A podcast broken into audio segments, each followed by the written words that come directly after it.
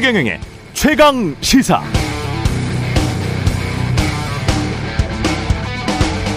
네, 언론인과 정치인의 차이는 뭘까요? 제가 최강 시사를 2년여 동안 진행하면서 수많은 정치인들과 인터뷰를 해보니까 한 가지 큰 차이가 있더라고요. 언론인들은 가장 관심을 두는 게 저게 사실이냐 아니냐 이거거든요. 사건 사안의 진실을 식별하는데 가장 큰 관심이 있습니다. 그러나 정치인들은 가장 큰 관심을 두는 게 저게 내 편에 내 정당의 이익이냐 아니냐 그거더라고요. 그래서 자주 사건 사안을 축소, 과장, 은폐하거나 자신들 입장에서 다른 논점으로 전환해 버리려고 시도합니다. 자꾸 딴소리를 하죠. 진실을 식별하는데 회방을 넣는 일종의 소음들을 잘 생산합니다. 그러면서 유권자들이 사안의 본질로부터 멀어지게 선전선동하고 또 한편으로는 진실을 찾아가려는 언론의 정당한 행위는 정파적이다. 가짜 뉴스다라고 정당원들이 언론을 향해서 비난하고 있습니다. 심하면 자칫 민주주의를 파괴하는 행위가 될 수 있습니다. 유권자는 말의 자유시장에서 사실을 발견하고 스스로 판단해 투표합니다. 그게 민주주의의 기본입니다. 그런데 말의 자유시장을 인위적으로 변형시켜 정부가 개입해서 유권자가 특정 정파의 말만 많이 듣게 하겠다거나 정권에게 불리한 말은 덜 듣게 하겠다면 그건 투명한 정보를 바탕으로 한 유권자의 합리적 판단을 방해하겠다는 의미로 읽히죠.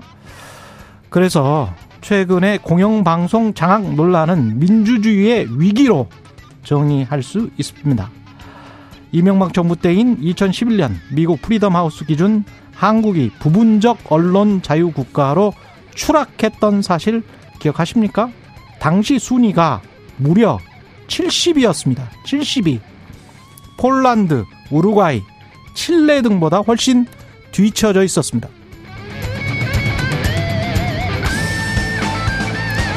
안녕하십니까. 8월 16일 세상에 이익이 되는 방송 최경련의 최강시사 출발합니다. 저는 KBS 최경련 기자고요. 최경련의 최강시사 유튜브에서도 실시간 방송합니다. 문자 참여는 짧은 문자 50원, 긴 문자 100원이 드는 샵9730 콩어플 무료고요. KBS 일라디오 채널에는 정치, 경제, 사회, 문화 등 다양한 명품 콘텐츠가 있습니다. 구독과 좋아요, 댓글 많이 부탁드리겠습니다. 오늘 최강시사 새만금 잼버리 파행 책임론이 일고 있는 김관영 전북도지사 연결하고요. 김종인 전 비대위원장 만나보겠습니다.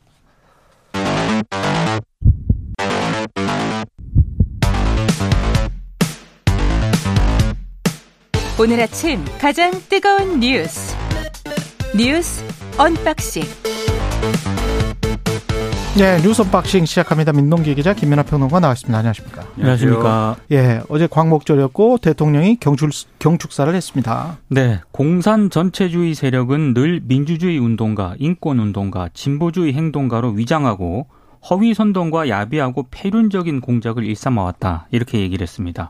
그리고 일본을 향해서는 보편적 가치를 공유하고 공동 이익을 추구하는 파트너로 호명을 했고요. 어, 다만 과거사에 대한 일본의 자성 촉구라든가 후쿠시마 제1원전 오염수 방류 등의 문제는 언급을 하지 않았습니다. 어, 그리고 자유민주주의를 지키는 연대의 핵심으로는 한미동맹, 한일협력, 한미일 삼국 공조를 내세웠습니다.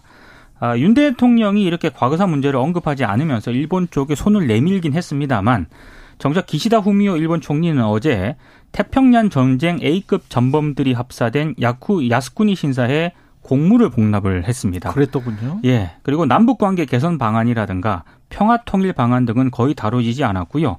경축사 전반에서 강조된 자유는 27차례로 가장 많이 등장을 했고요.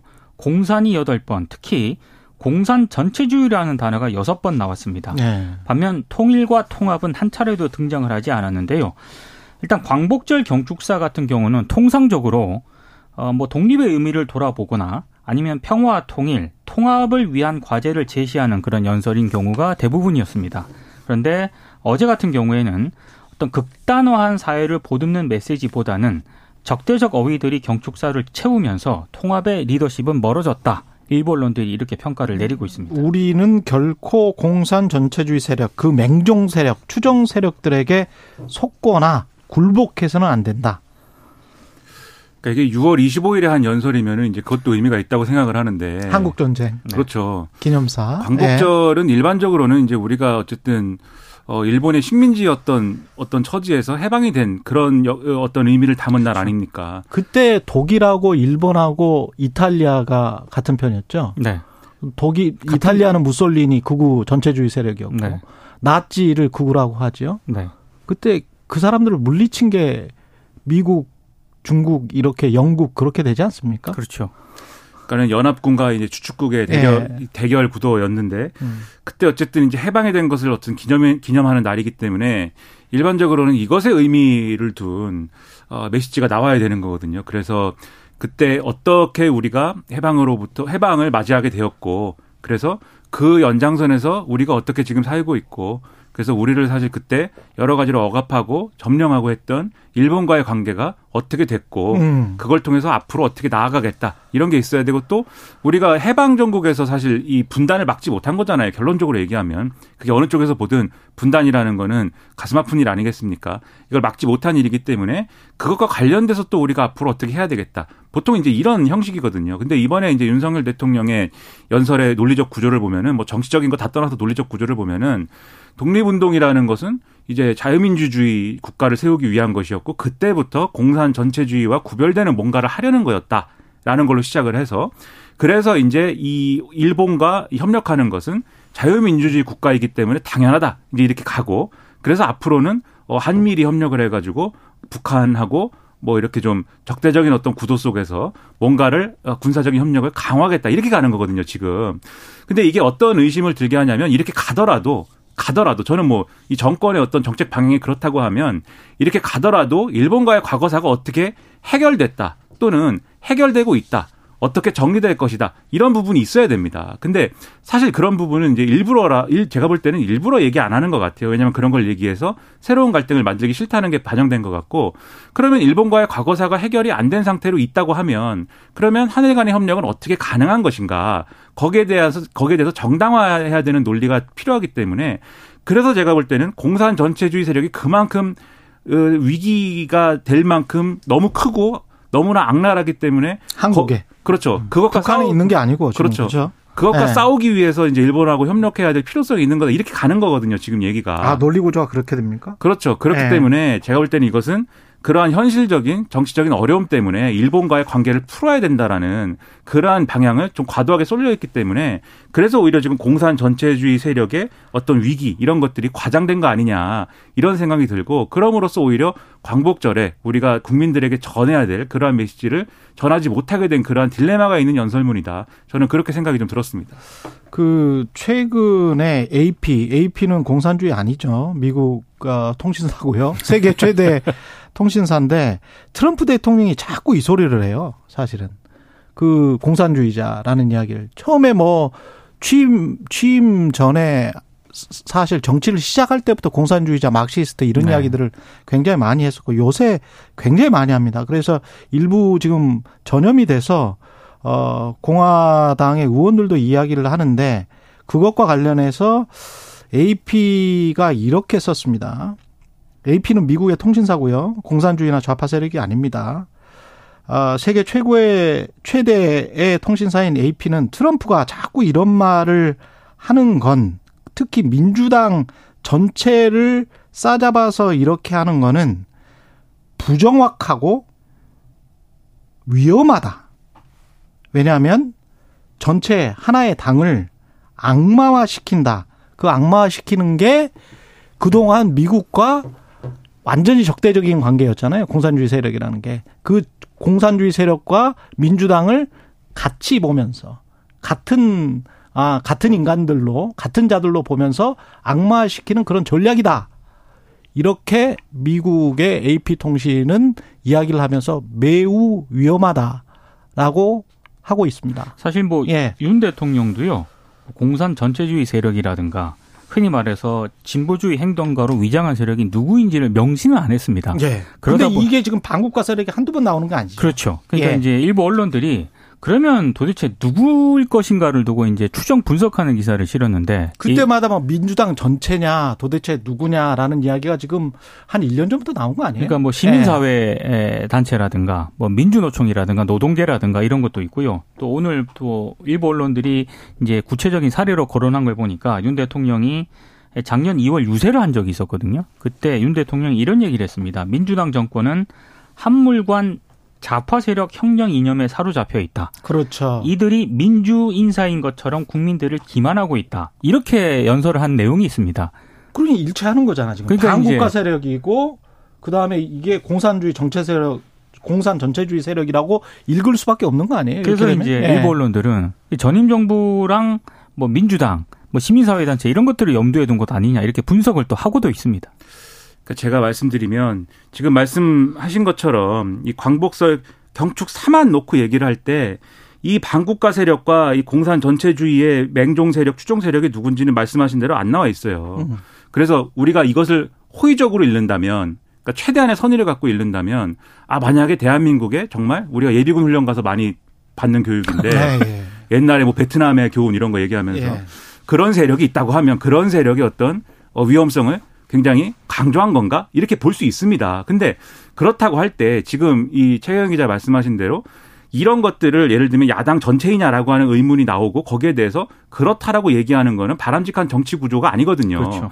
그렇다면 제가 예를 들면 대통령실에 있는 참모라든지 이런 입장이면 이 어떤 이런 대목들의 위험성을 굉장히 좀 줄이려고 할 것 같아요. 여파를. 그래서 아니다. 이것은 제가 만약에 참모면 이것은 일부의 어떤 뭐 예를 들면은 뭐 요즘에 여러 가지로 막 수사하고 간첩단 수사도 하고 뭐 그러니까 그런 걸 우려한 발언이다라고 축소를 할 것 같은데 대통령실의 참모들은 오히려 이거를 막 확대해 가지고 지금 말씀하신 대로 민주당이나 시민단체 일반이다라고 하는 식의 그렇죠. 연상할 수 있는 그런 그런 식으로 대- 또 답을, 흘려. 답을 예. 합니다. 그래서 예를 들면 한결에 이렇게 얘기를 했어요.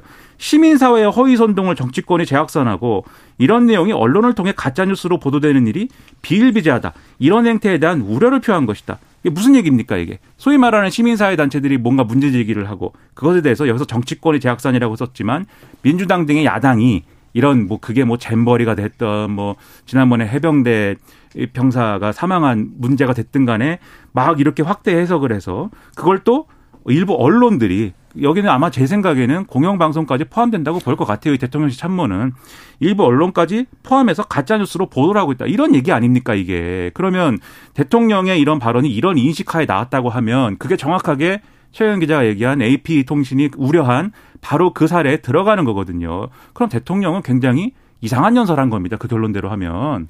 어떻게 그렇게 이 상황을 인식하고 있는 것인지에 대해서 어떻게 그렇게 얘기를 하고 있는지 저는 참 이해가 안 되고 그러다 보니까 제가 볼 때는 오늘 이제 신문을 쭉 보면서도 가령 중앙일보 사설에 이렇게 써 있습니다. 이게 전반적으로 이, 이 연설의 의미를 해설하고 또 의미를 짚었지만 마지막에 이렇게 돼 있어요. 국권 상실의 상처를 치유하고 국민 통합을 이끌어야 할 광복절 경축사에서 대통령의 전투적 언어로 분열을 조장한다는 비판을 받는 건 결코 바람직하지 않다. 이런 즉 나오지 않습니까? 그럼 이런 지적에 귀를 좀 기울일 필요가 있다. 대통령실 참모도 그렇고 대통령도 그렇고 그리고 제가 하나만 더 말씀드리면 대통령의 연설 이 레파토리가 지금 몇 번째입니까? 너무 자주 계속 똑같은 말씀을 하잖아요. 저는 이 연설 담당문에 관련된 참모도 있을 겁니다. 3.1절에도 8.15에도 그렇죠. 그렇죠. 근데 어떻게 그럴 수가 있습니까? 예. 그렇게 되면 안 되는 거거든요. 이 광복절에는 광복절에 맞는 메시지와 이벤트와 그다음에 그러한 어떤 경축식의 풍경이 같이 맞물려 돌아가는 그러한 것을 기획하는 성의가 있어야 되는 건데 제가 볼 때는 미국 의회에 가서 하는 연설, 6.25 때 하는 연설, 3.1절에 하는 연설, 광복절에 하는 연설이 다 내용이 똑같다고 하면 이거는 참모들이 일을 안 하고 있거나 대통령이 참모들 말 안 듣는 거다 이거는. 그렇다면 그것은 올바로 운영되는 대통령실의 체계라고 볼 수가 없기 때문에 이런 거가 관련돼서도 비판에 대해서 귀를 좀 기울일 필요가 있다라고 말씀드리는 겁니다. 그리고 윤석열 대통령 부친이 별세하셨네요. 예. 어제 별세했습니다. 향년 92세고요. 광복절 경축식 마친 다음에 부친이 입원해 있던 서울 종로구 서울대 병원을 찾아서 부친 임종을 지켰습니다. 음. 장례는 신촌 세브란스 병원에서 3일 가족장으로 치- 치러질 예정입니다. 아, 그리고 정부 측에서 뭐 한덕수 국무총리를 비롯해서 어, 장관들, 뭐 고위공직자들이 일부 빈소를 찾았고요. 어, 국민의힘에서는 뭐 김기현 대표 등도 장례식장을 찾았습니다. 민주당 이재명 대표와 박광원 원내대표 등도 빈소를 찾았습니다.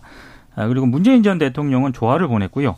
또 김대기 대통령 비서실장에게 전화를 걸어서 조의를 표했습니다. 전직 대통령 이명박 씨하고요. 예. 그리고 전직 대통령 박근혜 씨, 김영삼 전 대통령의 아들 김현철 씨 등은 조화를 좀 보내기도 했는데 현직 대통령이 재임 중에 부모상 당한 게 문재인 대통령의 모친상 이후 4년 만입니다. 음. 지금 그 캠프 데이비드에서 한미일 정상회담이 열리지 않습니까? 그렇죠. 예정대로 소화를 하겠다라고 합니다. 아, 내일 출국해서 미국을 방문할 예정입니다. 그러니까 우리 사회에서 이제 관원상제가 주는 의미가 이제 윤석열 대통령은 부친으로부터 또 많은 영향을 받았고 뭐 내 인생의 제일 멘토이다 이렇게 얘기할 정도로 각별했다고 하는데 음. 그러한 각별한 사람을 잃은 거에 대해서 그러니까 우리가 정치적으로 막 대립하고 논쟁을 하더라도 애도하죠. 그렇죠. 예. 자연인들의 어떤 관계에서는 서로 미워할 이유 없는 거 어, 아니겠습니까? 어, 예. 그래서 관혼상제라는 기회를 통해서 그러한 관계를 다시 한번 확인하는 게 우리 모두의 이제 상례인 거잖아요. 음. 그런 차원에서 본다면 제가 볼 때 이제 윤석열 대통령도 이러한 개인의 차원에서는 당연히 조문 받고 거기에 대해서 이제 어, 애도를 표하고 하는 것들에 대해서 많은 이제 어떤 고마움을 느꼈을 거예요. 그렇다고 하면은 이 좀 장례 다 치르고 나서 또 이제 미국의 일정 이 소화하고 나서 좀 이 조문원 분들에 대해서는 또 나름대로 담례하는 자리를 만들고 이러면서 또 관계 개선을 하고 이런 것들도 사실 필요한 거거든요. 음. 대통령의 일이라는 게 100% 정치로만 100% 이제 어떤 공식적 관계로만 또 되는 것은 아니기 때문에 그렇죠. 그런 자리를 만듦으로써 좀 통합의 메시지를 또 낼 수 있는 그런 기회로 활용하는 것이 또 어떤 부친의 어떤 그러한 바람을 있는 길이기도 아니 길이기도 하지 않을까라는 생각도 그렇습니다. 저는 해봤습니다. 예, 심지어는 국제 정치도 그러니까요. 그렇습니다. 예. 하나고등학교는 이동관 아들 이동관 후보자의 아들과 관련해서 결재 문서가 아무것도 없다. 그래서 좀 이상합니다. 예. 하나고가 2012년 학교 폭력 신고를 받고 이동관 후보자 아들에게 전학을 권고를 하지 않았습니까? 근데 이때 관련 결재 문서를 하나도 남기지 않았다라고 합니다. 가해 학생으로 지목된 학폭 사건을 담임 종결 처리를 하고요. 전학 권고를 해서 내보내면서도 관련 결제 문서는 하나도 남기지 않았다라고 하는 게 하나고 측이 지금 어, 입장인데 좀 이상합니다. 일단 어 하나고 내부에서 이 전학 조처를 결정하는 과정이 서류 하나 남겨지지 않았다는 그런 얘기는 음. 이 결정 자체도 혹시 밀실에서 이뤄진 것 아니냐 이런 의혹이 제기가 되는 그런 사안이고요. 또 하나 이 하나고가 해당 사건을 담임 종결 사안 처리하면서도 나름의 기본 지침이 있거든요. 이 지침도 전혀 따르지 않았습니다. 이를테면 담임 종결 사안의 경우에는 뭐 또래 상담 중재라든가 학생 자치 법정이라든가 학급 총회 등을 활용해서 대응하도록 되어 있는데 당시 이거 시행 전혀 안 했다라고 합니다. 그리고 또 좀 이해하기 어려운 그런 사건이지 않습니까? 그래서 당시 이동관 후보자가 친분이 있었던 김승효 당시 하나고 이사장을 통해 외압을 혹시 행사한 것 아니냐 이런 의혹이 제기가 되고 있는데요. 실제로 김승유 전 이사장 같은 경우에는 지난달 YTN과의 인터뷰에서 새로 전학 간 데서 시험을 치면 불리하니까 아, 이동관 후보자가 시험은 여기서 치고 가게 해달라라고 했다. 이렇게 얘기한 적이 있거든요. 그러니까 이런 상황들을 종합을 했을 때 뭔가 좀 이 결정 자체가 통상적이지는 않았다. 이런 의혹이 제기가 되고 있습니다. 그러니까 이 처리 과정이나 이런 것들에 대한 보도를 계속 보고 있으면은 뭘 어떻게 했다는 건지 잘 모르겠습니다. 어떤 절차를 어떤 근거를 갖춰서 무엇을 통해서 판단했다는 것인지. 그러니까 지금 이 절차가 진행이 이런 식으로 됐다는 거는 학교 폭력이라고 판단을 안 했다는 것도 아니고 학교 폭력이라고 판단을 했는데 거기에 맞는 절차를 예를 들면 근거를 남기는 방식으로 제대로 진행했다는 것도 아니고 남는 거는 이동관 후보자가 당시에 이 어떤 뭐 나름대로의 실세인데 음. 당시에 하나고 이사장인 김승유 회장한테 전화를 했다. 그 사실을 부인하지 않는다.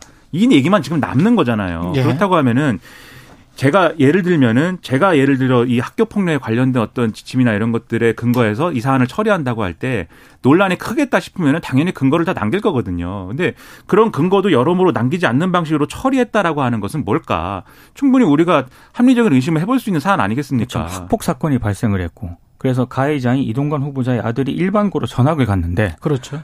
관련 문서가 하나도 없다? 음. 이걸 누가 통상적으로 생각을 합니까? 전학은 그러면 왜 갔어? 그러니까요. 아무 일도 발생을 안 했으면. 그러니까 말이에요. 네, 아무 그러니까. 일도 발생을 안 했으면 전학을 보낼 이유가 없지. 그렇죠. 하나고 같이 좋은 학교에서. 음. 그러니까 학교 폭력이 아닌 게 아닌데 네. 절차와 관련된 기록은 없다라고 하면은 네. 어떤 것이 작용을 했겠느냐 이런 그렇죠. 의심을 해볼 수 있는 거거든요. 술은 마셨는데 음주운전은 하지 않았다. 그런 거랑 이제 비슷한 거죠. 이게. 그래서 거기에 대한 답을 네. 해줘야 되는데 네. 계속 난 모른다. 네. 그리고 그렇죠. 화해했다. 뭐 이런 네. 거지 않습니까? 답이. 음. 그 청문회에서 제대로 답을 하시기 바랍니다. 예, 여기까지 뉴스 언박싱 민동기 기자 김민아 평론가였습니다. 고맙습니다. 고맙습니다. KBS 일라디오 최경영의 최강시사 듣고 계신 지금 시각 7시 39분입니다. 오늘 하루 이슈의 중심. 당신의 아침을 책임지는 직격 인터뷰. 여러분은 지금 KBS 1라디오 최경영의 최강 시사와 함께하고 계십니다.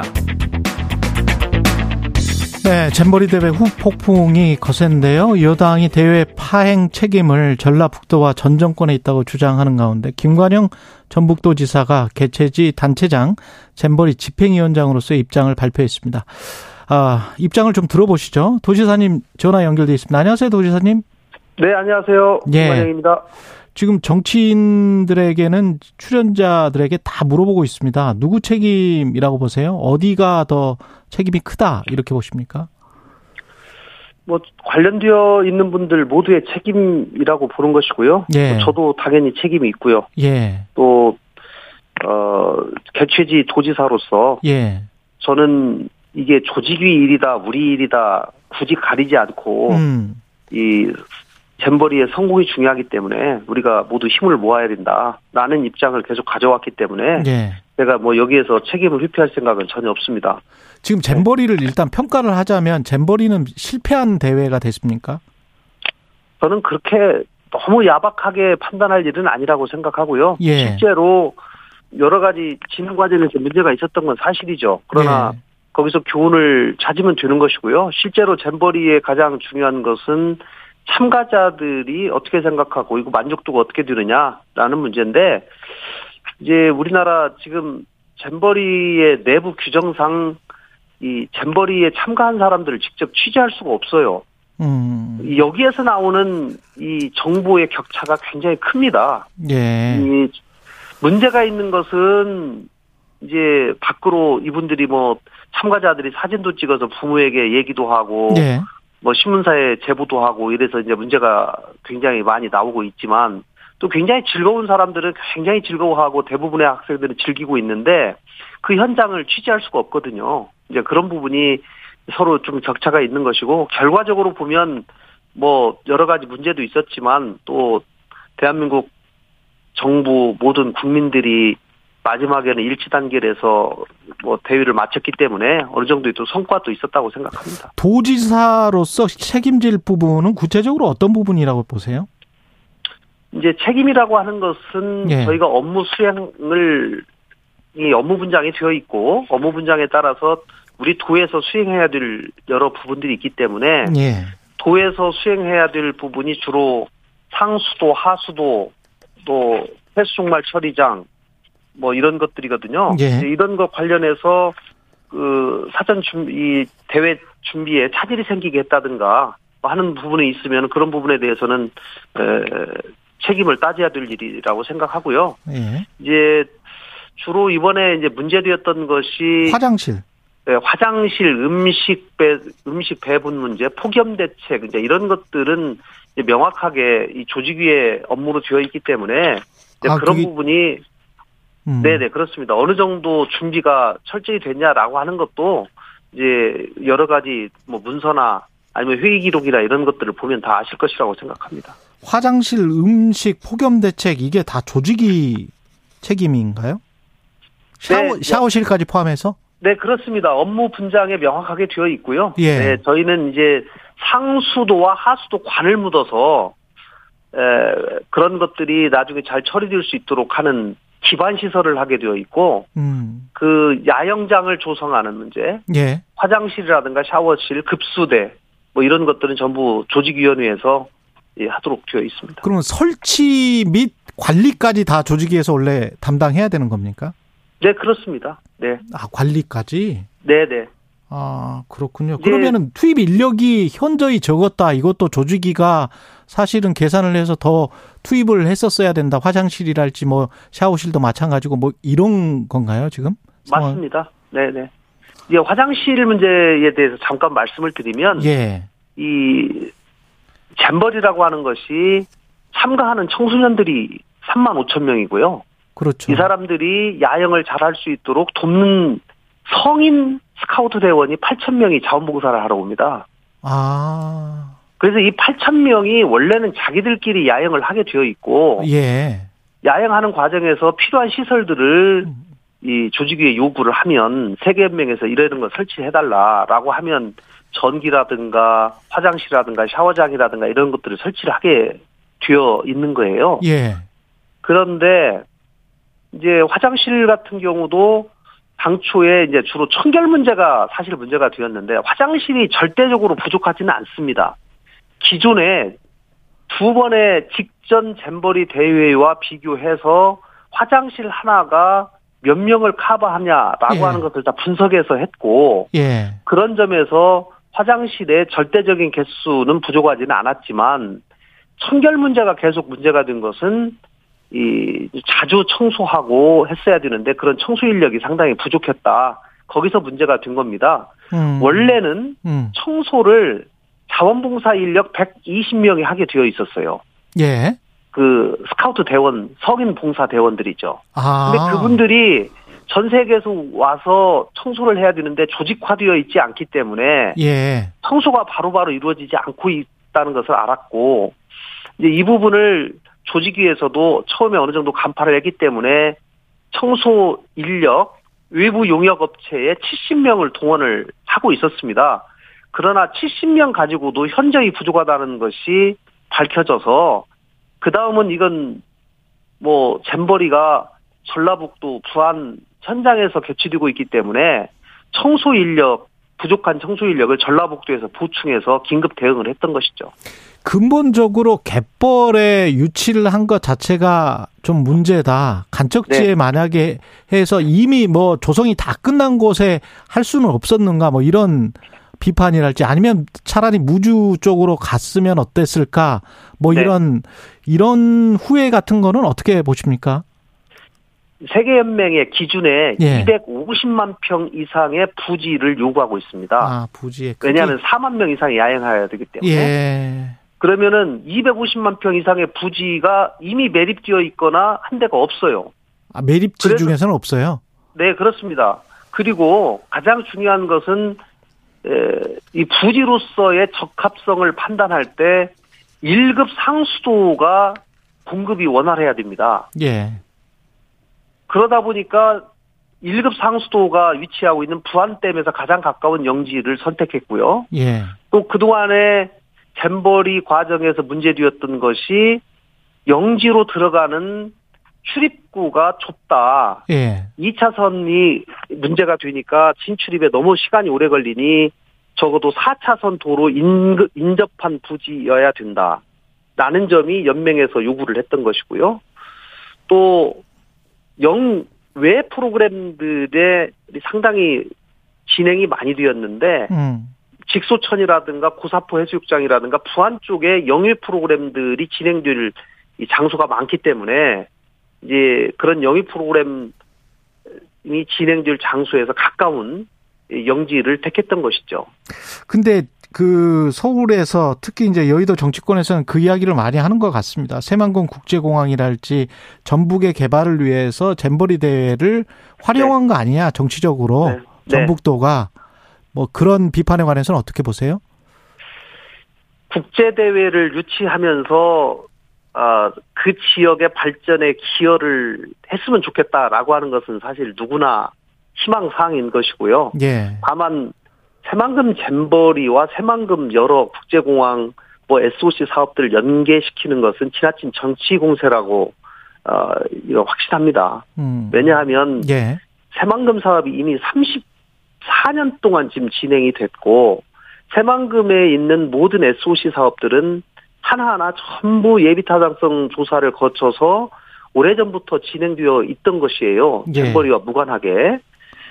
다만 새만금 국제공항 말씀을 하시는데 그것은 2018년에 문재인 정부 들어서 각 지역별로 수건 사업들을 예비 타당성 조사를 면제해서 예. 각 도별로 두 건씩 전부 내라. 이렇게 해서 전국적으로 25조 원 정도의 사업들이 예타 면제가 되었고 전라북도는 오랜 도민들의 수건이었기 때문에 어. 새만금 국제공항을 낸 것이죠. 저 전라북도에서는 전체 합해서 약 1조 원 정도의 예타 면제를 받은 바가 있습니다. 그러니까 전북도만 에타 면제를 받은 게 아니다. 각 도가 에타 면제를 받은 사업들이 다 각각이 있다. 네, 그 당시에 그런 일환으로 일괄 발표했습니다. 음. 알겠습니다. 아까 그 화장실 음식이랄지 폭염 대책이랄지 이런 거는 저 조직이 책임이다라고 말씀을 하셨는데 그 외에 조직이가 지원을 했어야 되는데 네. 사실은 전북도 입장에서는 이게 지원을 제대로 못 받았다 하는 부분들이 혹시 있습니까? 예산이랄지 이런 부분들이 뭐 뭐가 좀 뒤엉킨 게 있습니까? 아닙니다. 뭐 저희가 수시로 조직위하고 저희하고 회의도 많이 했고요. 예. 나름 뭐 준비를 했습니다마는 뭐 최종적으로 운영하는 과정에서 미숙한 점들이 있었던 건 사실인 것 같습니다. 예. 이 전체 잼버리 예산이 1171억 원인데요. 이게 실제로 집행은 조직위에서 870억, 전라북도에서 265억을 했거든요. 예. 근데 이제 이 돈을 조성한 과정에서 보면 일부 정치권에서 혈세 1170억을 다 없앴다 이런 주장들을 하시는데 이제 이 돈이 구성된 것을 보면 참가비가 400억이에요. 음. 그리고 도비가 410억, 국비가 303억 이렇게 구성이 돼 있습니다. 사실은 이 굉장히 많은 가장 많은 부분은 사실 도비가 차지하고 있기 때문에 예. 도에서도 돈을 이 예산이 확정이 되면 저희는 조직위에다가 돈을 내야 되는 상황이거든요. 예. 그러면 그 낸 돈을 이제 집행하는 과정이기 때문에 당연히 저희도 또 그런 과정에서 조직위에서 이러이런 사업은 전라북도가 해줘라. 라고 하면 또 저희가 하게 된 것이죠. 근데 하태경 국민의힘 의원은 이런 주장을 했더라고요. 그러니까 조직위원장이 네. 다섯 네. 명이 공동으로 된 이런 체제에서는 네. 주무 책임기관이 집행위원장이다. 집행위원장은 전라북 도지사기 때문에 네. 1차적 책임이 전북도에 있다. 네, 네. 이런 주장은 어떻게 생각하세요? 제가 하태경 의원님이 그렇게까지 비상식적인지라고는 생각하지 않았는데 사실 그 발언을 보고 제가 참 에, 굉장히 좀 어, 어이가 없었습니다. 예. 네. 이제 집행위원장이라고 하는 그 타이틀 때문에 뭐 집행위원장이 다 하지 않았냐 이제 이런 오해도 있으신 것 같아요. 그러나 그 새만금 모든 진행이 법에 따라서 되어 있습니다. 예, 그래서 법을 보면 집행위원장이 어떤 권한을 갖고 있는지가 명확한데 전북지사를 집행위원장이라는 굉장히 명예로운 자리를 주었기는 하지만 집행위원 20명이 구성이 되어 있고요. 20명이 예산을 심의해서 의결하도록 되어 있습니다. 음. 그래서 심의 의결해서 조직위에다 주면 조직위에서 그걸 다 집행하는데 그러면은 집행위원장이 그 일을 다 하냐? 집행위원이 20명으로 구성되어 있고 20명은 스카우트 연맹에서 3분의 1, 전라북도에서 3분의 1, 조직위에서 3분의 1 이렇게 임명해서 20명이 각각 동등한 권한을 가지고 있습니다. 네. 음, 마지막으로 전북 도민들도 상처를 많이 받았을 것 같은데요. 도민들 이야기를 네. 좀 들어보셨습니까? 예, 도민들이 정말 저희는 하루에 12,000명의 잼버리 참가자들이 전라북도 14개 시군에 흩어져서 영유 활동을 했거든요. 이것을 도민들과 함께 저희가 1년을 넘게 준비를 해왔습니다. 그리고 정말 내 자식, 내 형제처럼 도민들이 이분들을 대하고 이 프로그램에 참가한 참가자들은 전부 만족도가 높고 너무 고맙다고 하고 다 그래서 전라북도에 계신 분들은 굉장히 자부심이 컸는데 뭐 중간에 이제 여러 도민들이 무슨 책임이 있겠습니까? 화장실 청소가 안 돼서 영국 사람들이 나가겠다고 하고 또 뭐 태풍 때문에 또 서울로 옮기고 뭐 이런 등등으로 예. 인해서 도민들은 굉장히 허탈감에 빠져 있는데 이에 더해서 마치 잼버리 이용해서 전라북도에서 뭐 사기 집단이니 뭐 수만 수십 조의 예산을 예, 끌어왔다든지 알겠습니다. 이런 억지 주장하는 것에 대해서 도민들이 굉장히 큰 상처를 지금 입었습니다. 예, 김관영 전북도지사였습니다. 고맙습니다. 네, 감사합니다.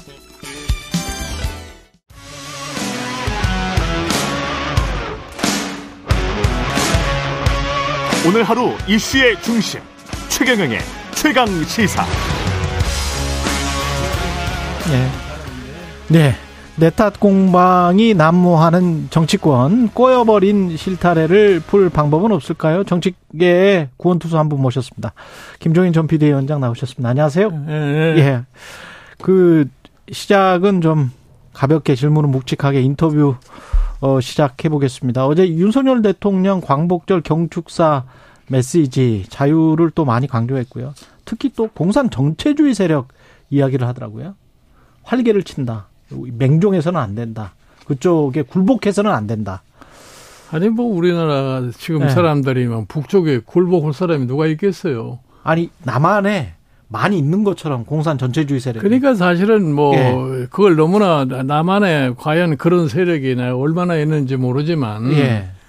아마 극소수에 달하는 사람들이 아마 그런 사람이 있을지도 몰라요. 예. 어, 그러나 그거를 일반화해서 얘기한다는 건 내가 조금 문제가 있지 않나 이렇게 생각을 해요. 일반화해서 이야기하는 예, 거. 그러니까 예. 지금 실질적으로 보면은 우리나라가 자- 사실은 이딱 양분돼 있는 이런 상황이에요. 그렇죠. 지난번 대통령 선거에 극명하게 나타났지만 거의 막 50대 50 비슷하게 지금 일반 국민들이 분열된 모습을 보이고 있는데 그거를 어떻게 자 융합을 하느냐 하는 이런 방향으로 정치가 노력을 해야 하는데 그거를 기정사실화 해가지고 자꾸 상대를 그런 식으로 몰고 갈 것 같으면은 음. 내가 보기에 국민 통합을 위해서는 그게 적절치 않다고 생각을 해요. 예. 걔네 어저께 저희 윤- 윤석열 대통령의 광복절 축사를 보면은 그동안에 뭐 개별 사안이 발생할 때마다 대통령이 말씀하시던 걸 갖다가 예.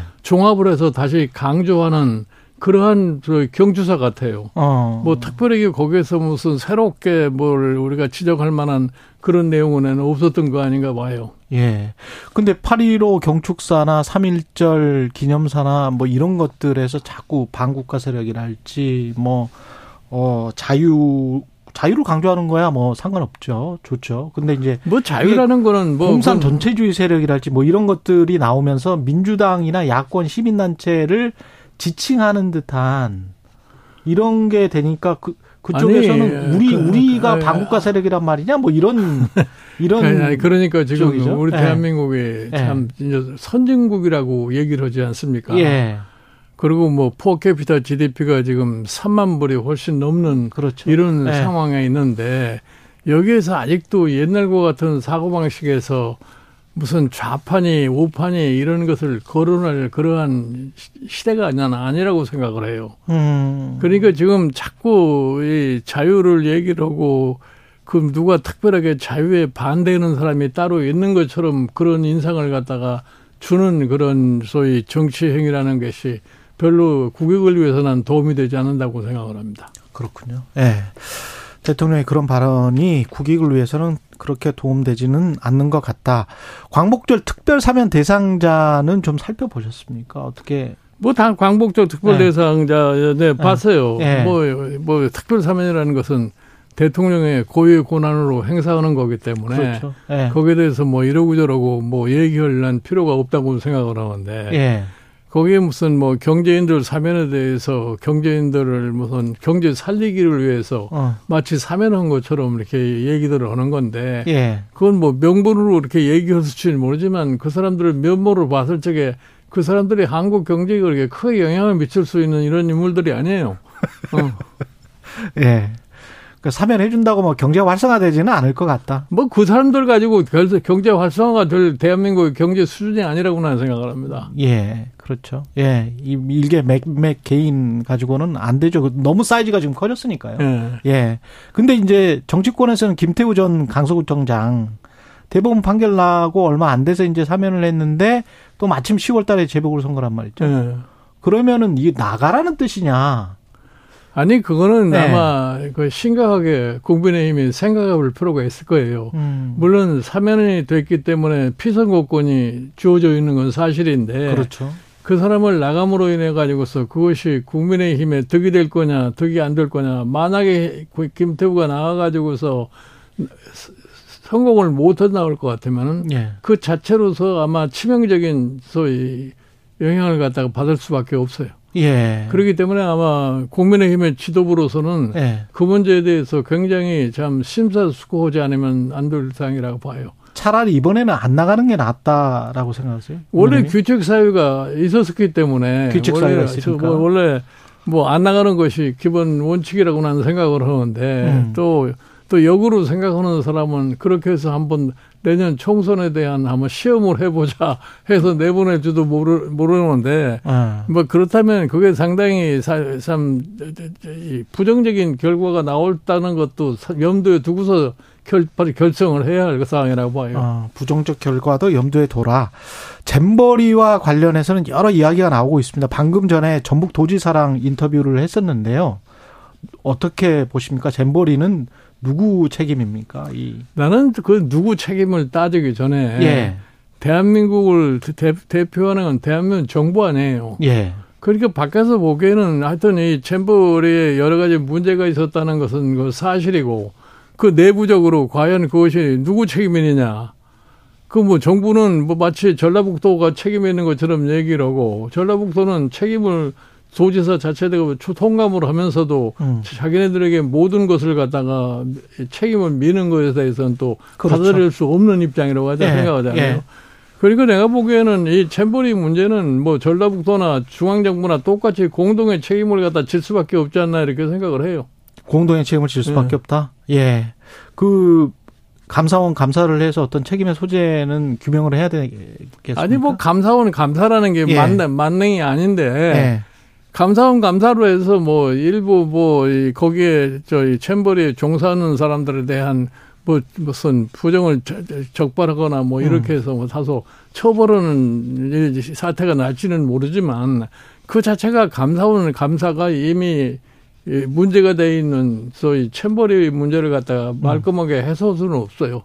음. 이거는 우리 국가의 이미지의 문제지. 예. 이거 자체 그 내용 자체가 어떻게 세부적으로 이루어졌느냐 그 자체가 그렇게 중요한 게 아니라고 나는 생각을 해요. 이미지에 좀 타격을 입긴 입었습니까? 예? 이미지에 좀 타격을 입긴 아, 이미지 입었습니까? 이미지 어느 정도 타격을 준 건 사실이죠. 예. 근데 국가 전체적으로 그렇게 됐는데 그 이걸 지난번에 이제 다른 정치인들께도 비슷한 이야기를 여쭤봤는데 몇 대 몇이라고 생각하세요? 가령 중앙정부랑 전북도랑 뭐 똑같이 책임을 나눠야 된다. 50대 네, 50이다. 네, 내가 보기에는 예. 중앙, 중앙 정부가 책임을 더 져야 된다고 봐요. 중앙 정부가 더 책임을 네. 져야 된다. 전북도보다는 이게 전체 국가 지원 행사였기 때문에 아, 그렇습니다. 그 당연한 거죠. 알겠습니다. 그 윤석열 대통령이 어떤 사과나 입장 표명이 있어야 될까요? 이, 이것과 관련해서는? 내가 보기에는 뭐 윤석열 대통령이 뭐 챔버리에 대해서 특별하게 사과할 음. 아. 필요는 나는 없다고 봐요. 예. 네. 근데 이런 일들이 좀 그 자주 발생하는 것 같잖아요. 가령 공무원들이 생각보다 잘 안 움직인 것 같다. 예, 그러니까 과거에 네. 우리가 커다란 국제 행사를 여러 번 겪어봤잖아요. 예.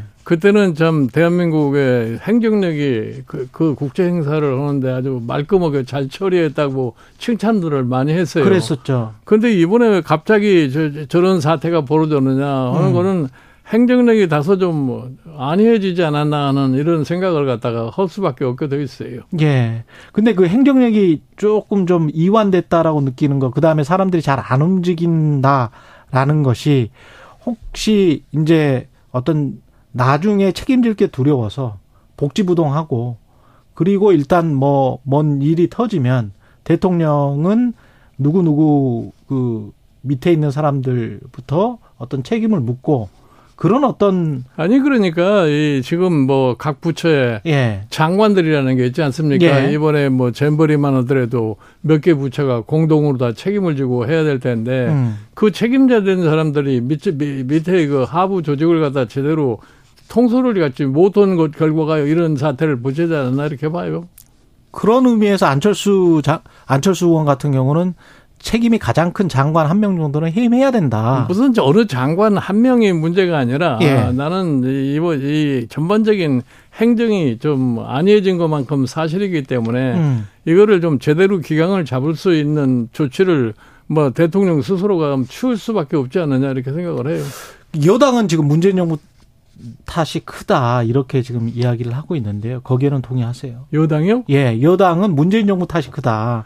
재벌이 그, 대회도 아, 그거는 예. 나는 내가 보기에는 일단 이, 지금 이 정부가 수립된 지가 벌써 1년 반 가까이 돼 가는데 그렇죠. 예. 항상 문제가 생기면 과거 정권에가 미루는 그러한 것은 내가 봐 정치적으로 이렇게 현명한 방법이 아니라고 생각. 일반 국민들이 다 쳐다보고 알고 있는데 예. 이걸 뭐 전 정권 때문에 이렇게 일이 됐다고 했을 때 그거를 믿는 사람이 과연 몇- 얼- 얼마나 되겠어요? 음. 그리고 대통령실의 각종 개입설이 지금 나오고 있는데 큰 사건들이 지금 계속 발생을 하고 있습니다. 사실 최수근 상병 사망 사건 관련해서 수사 단장이 수사를 해서 국방부에 에, 보고를 하고 국방부 장관이 결재까지 했잖아요. 네. 그리고 이제 경찰청에 이첩을 했는데 이첩 과정 중에 지금 스탑해라. 그래서 항명이다. 아니다. 중간에 누가 어 대통령실 누군가가 뭔가를 한 거다. 뭐 이- 어떻게 보십니까? 이게 잘못하다는 아니 근데 나는. 사실 특히 조심해야 할 사항이라는 게 뭐냐면 예. 이- 이방 행정 절차를 통해서 이미 완결된 사항을 예. 도중에 그거를다가 이 뒤돌리게 헐- 하는 이러한 조치가 일어났다고 보는 것은 이건 정상적이라고 볼 수가 없어요. 음. 그건 뭐 그거 장관 결재까지 난 걸 갖다가 다시 뒤집는다 그런 거는 장관보다 우위에 있는 곳에서 하지 않으면 절대 불가능한 거 아니겠어요? 예. 예.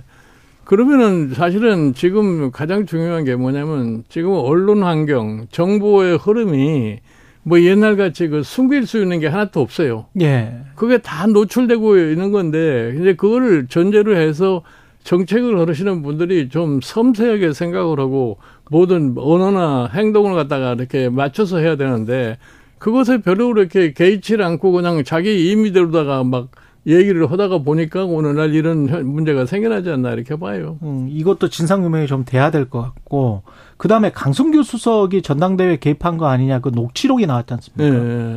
그이 사안도 사실은 대통령실로서는 만약에 사실이면 곤혹스러울 수밖에 없잖아요. 아니 그러니까 예. 대통령실에 근무하는 뭐 수석이 됐건 비서관이 됐건 음. 자기네들의 행동이 결과적으로 어떠한 영향을 미칠 것이라고 하는 것에 대한 사전에 조금 세심한 주의를 기울였으면은 이런 문제가 발생하지 않겠죠. 예. 그러니까 뭐 청와대에 근무하는 사람들은 일반적으로 어떤 소위 속성을 갖냐면은 대통령실이라는 것이 뭐든지 마음대로 할 수 있다고 하는 이런 착각을 하는 사람들이 많이 있어요. 음. 그런 데서 발생하는 것이 이런 문제가 아닌가 이렇게 생각을 해요. 근데 이게 지금 당대표 선거할 때도 이런 이야기가 나오고 최고위원 선거할 때도 이런 이야기가 나왔다면 나중에 이제 공천도 사실 국민의힘의 다수의 현역 의원들도 그렇게 믿고 있는 것 같고 뭔가 대통령실에서 뭔가 하명이 있을 것이다. 그리고 김기현 아니, 그- 대표가 그- 별다른 역할을 못 할 것이다. 특별히 특별히 그 저희 무슨 하명이라고 네. 얘기하더라도 결국은 국민의힘이라는 것은 윤석열 대통령의 눈치를 보지 않을 수가 없는 거예요. 제가 음. 늘 얘기를 하지만 예. 국민의힘이라는 것은 과거서부터 이게 대통령 당이란 말이에요. 대통령이 당이 되면은 음. 대통령 얼굴만 보고 사는 것이 지금 사실은 여당의 존재라고 봐요. 예. 그러니까 예를 들어서 지금 여당의 대표가 아무 존재감이 없잖아요. 그 존재감이 없는 이유가 바로 뭐 뭐나 알고 어쩌면은 처음 대표되는 과정에서부터 대통령의 소위 말하는 이 페이버를 갖다가 안고서 대표도 됐고 그러니 대통령으로부터 완전히 자유롭게 자기가 행동도 할 수가 없는 거다 이런 이런 예. 얘기예요. 그러니까 내년에 대, 대, 대, 선, 공- 공천에 있어서도 자연 대통령의 의중이 뭐라고 하는 것을 대표가 사전에 파악을 해가지고 그쪽으로 흐를 수밖에 없다고 하는 것이 지금 일반적인 소위 이- 행태이기 때문에 그렇죠. 그러니까 현역 의원들은 상당히 초조할 수밖에 없는 거죠. 근데 그러 그게 국민의힘에 도움이 되지는 않을 것 같은데요. 그 아니, 그거야 총선에서. 그거야 자기네들끼리 스스로 판단해야 할 일이라고 생각을 해요. 예. 그러니까 사실은 이 지금 국민의힘이 내년 총선과 관련해서 가장 음. 심각하게 생각할 게 뭐냐면 과거에 집권 여당이 집권 도중에 하는 국회의원 선거를 한번 되, 되돌아볼 필요가 있어요. 예. 그 얼마나 어려운가를 갖다 생각을 해야 돼요. 어. 예를 들어 가장 그 이제 대표적인 게 뭐냐면 우리가 1992년도 14대 국회의원 선거 때 예. 그때 이미 3당 통합을 해가지고서 여당의 민자당. 의석이 3분의 2가 넘었을 때예요. 예. 진짜 컸죠. 그러니까 그 예. 당시에도 사실은 이 총선을 앞두고 뭐 정보기관들 장들의 하는 소리가 뭐냐면 뭐 여당의 180석 이상 뭐 당선 가능성을 얘기를 했는데 음. 결국 가서 과반수도 못 됐다고요. 음. 어? 그러니까 이 중간에 직분 중간에 이루어지는 선거에서 국민들의 반응이 어떻다는 것을 냉정하게 판단을 해야 된단 말이에요. 그런데 내가 보기에 지금 이 국민의힘은 그런 것에 대한 별로 이렇게 신경을 갖다 쓰지 않는 상황이 아닌가 이렇게 봐요. 음, 중간 평가 성격의 총선이 얼마나 엄혹할 수 있는지를 민자당의 사례를 통해서 충분히 알 수 있다. 아, 그런 거죠. 어. 그러네요. 생각해보니까 민자당은 진짜 3분의 2 정도의 세와 구도를 갖추고 있었는데. 아, 그 당시에 보면은 예. 저희 합당을 해가지고 호남만 빼놓고는 전. 지역이 다 꽉 똥돌 뭉쳐 있는 어, 거 맞아요. 됐잖아요. 예. 그럼에도 불구하고 14대 총선에서 저 당시에 집권당이 과반을 과반수를 못했- 못 한다는 거예요. 그렇군요. 그게 국민들 민심이라는 게 정말. 아, 그러니까 국민- 우리나라 우리나라 유권자들의 이 선거 행태가 예. 그렇게 녹록하지가 않아요. 어. 특히 이 수도권의 유권자들의 선거 행태라는 거는 우리가 일반적으로 가늠할 수가 없습니다. 그러니까 다 보고 있는 아, 거군요. 다 알고 있는 거죠. 예. 어, 더군다나 그때보다 보면 지금이 정보의 흐름이 그렇지. 더 원활하게 돼 있잖아요. 예. 그러니까 지금 감출 수 있는 게 없어요. 국민 아무리 뭐 이- 이- 이- 이상한 얘기를 해도 예. 국민이 자기들이 다 파- 판단할 그렇지. 능력을 갖추고 있는 거 아니에요. 예. 그게 또 민주주의가 발전하고 있는 거고요. 아니 그런 그런 거죠. 어. 예. 그럼 국민의힘은 자체적으로 이따 민주당은 좀 여쭤보겠습니다만은 국민의힘 같은 경우는 자체적으로 뭔가를 혁신하든지 뭐 하지 않으면 지금으로서 좀 위기라고 보십니까? 나는 사실은 국민의힘은 예. 내가 국민의힘이라는 당 이름도부터 내가 만들어고 예. 그다음에 공- 국민의힘에 예. 소위 이제 정강 정책이 있는 것도 그때 내가 음. 해서 만든 건데 정강 정책을 다 들여다 보면은 우리 지금의 현실과 관련해 가지고서 정강 정책에서 뭐를 추진을 할것 같으면은 우리가 국민의 민심을 얻을 수 있다는 걸 끌어낼 수가 있어요. 음. 근데 지금 보면은 전혀 그런 데에는 노력을 안 해. 안 하고서 지금 국민의힘의 가장 큰 문제는 뭐냐면 국민을 상대로 해서 정치를 할 생각을 해야지. 어떻게 하면 우리가 국민의 민심을 당 쪽으로 끌어올 거냐 하는 이런 노력을 하지 않고 밤낮 야당하고 입씨름만 하고 있기 때문에 예. 그 이미지 자체가 제대로 형성이 될 수가 없는 거예요. 아, 아. 국민을 상대로 정치를 해라. 예, 예. 대통령을 보고 지금 정치를 하고 있습니까? 아, 국민의힘은 대통령 보고? 정치를 하면 안 돼요. 국민을 아. 보고 정치를 해야지. 음. 근데 대통령이 어, 좀 잦은 실정이 있고 국민의힘이 그렇게 나온다고 하더라도 민주당이 지지율이 그렇게 높지가 않잖아요, 사실은. 그러니까 지금 사실은 예. 민주당과 국민의힘의 지지율이 거의 비슷비슷하잖아요. 예. 어, 뭐큰 차가 없어요. 예. 그게 바로 뭐냐면 아까 제가 말씀드린 대로 음. 대통령 선거에서 국민이 거의 반으로 갈라져 있는 상황이라 있단 말이에요. 예. 어? 그러니까 이 저- 정당들이 그 결국은 국민을 어떻게 보느냐는 것을 이 주 안으로 생각을 해야 되는데 음. 그저 당내 세력 관계만 가지고서 지금 이 정치를 하고 있기 때문에 음. 그러니까 국민의 의사와는 완전히 배치된 정치를 할 수밖에 없는 거죠. 과거와는 달리 정보를 차단하거나 정보를 은폐시킬 수는 없다 이런 말씀을 하셨는데 예.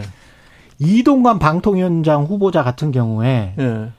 본인은 이제 부인을 하고 있습니다만은 어, 이명박 정부 때 뭔가 홍보수석실이나 최소한 대변인실에서 국정원에게 어떤 보고를 받거나 자체적으로 뭔가를 한 것 같단 말이죠. 그리고 영향을 끼친 것 같아요. 문서를 보면 뭐 10시 이후에는 그런 보도가 안 나왔다.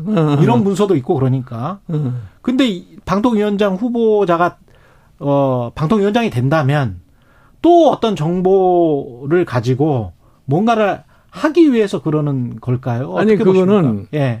이동관 자체의 문제가 아니라 예. 이동관을 대통령, 저 방통위원장으로 임명하려고 하는 대통령이 그런 문제에 대해서 인식을 했어야죠. 음. 어? 과연 이 사람이 참 정상적으로 예, 공정한 소위 방통위원장의 직무를 수행할 수 있을 것인가 그러한 인물에 합당한 인물인가 하는 거는 예. 대통령 스스로가 판단을 했어야죠. 예. 그런데 이제 결국 가서는 대통령이 임명을 하고 나니까 음. 결국 가서 밖에서 과거에 그 사람의 행적에 대해서 이런저런 게 많이 나오고 있는 거 아니에요. 그렇죠. 예. 예. 그러나 대통령이 그거를 갖다 수용을 하지 않고 그냥 임명을 해버리면은 지금 다른 방법이 있을 수가 없는 거 아니에요? 근데 그렇게 해서 방통위원장이 됐어요. 네. 그래서 만약에 이제 대통령실의 뜻이나 또는 집권 여당의 바람대로 어 공영방송 KBS나 MBC가 조금 좀 정권 친화적인 방송들을 그래, 많이 그러니까. 한다면 그게 총선에 도움이 될까요? 과, 과거에 예. 과거에 우리 언론이 뭐 KBS 뭐, 뭐 9시 땡 뉴스도 있고 나 그랬었지만 그렇게 한다고 해서 그게 정권에 별로 도움도 되지도 않아요. 그러고 그러고 나서 정권이 지나가고 날 것 같으면 그 사람들이 또 고초를 겪을 수밖에 없는 그런 상황이 있기 때문에 음. 예. 제가 보기에 지금 뭐 자꾸 과거 같은 행태를 갖다가 시대의 변화에 맞추지 못할 것 같으면은 내가 보기에 성공을 하지 못해요. 예. 그 결국은 성공하지 못할 것 같으면 모두가 다 불행할 수밖에 없- 없는 거기 때문에 그렇죠. 예. 그런 점에 대해 있어서 사실은 대통령께서 상황 판단을 갖다 보다도 좀 정확하게 해줬으면 하는 음. 그런 바람뿐이지 음. 그것이 안 되면은 별다른 방법이 없다고 나는 생각을 해요. 윤석열 정부의 성공을 위해서라도 제대로 했으면 좋겠다 그런 말씀이신 것 같고요. 민주당 같은 경우는 어 어떤 단박의 해결책이 있습니까? 이재명 대표가 뭔가 어떻게 해야 됩니까?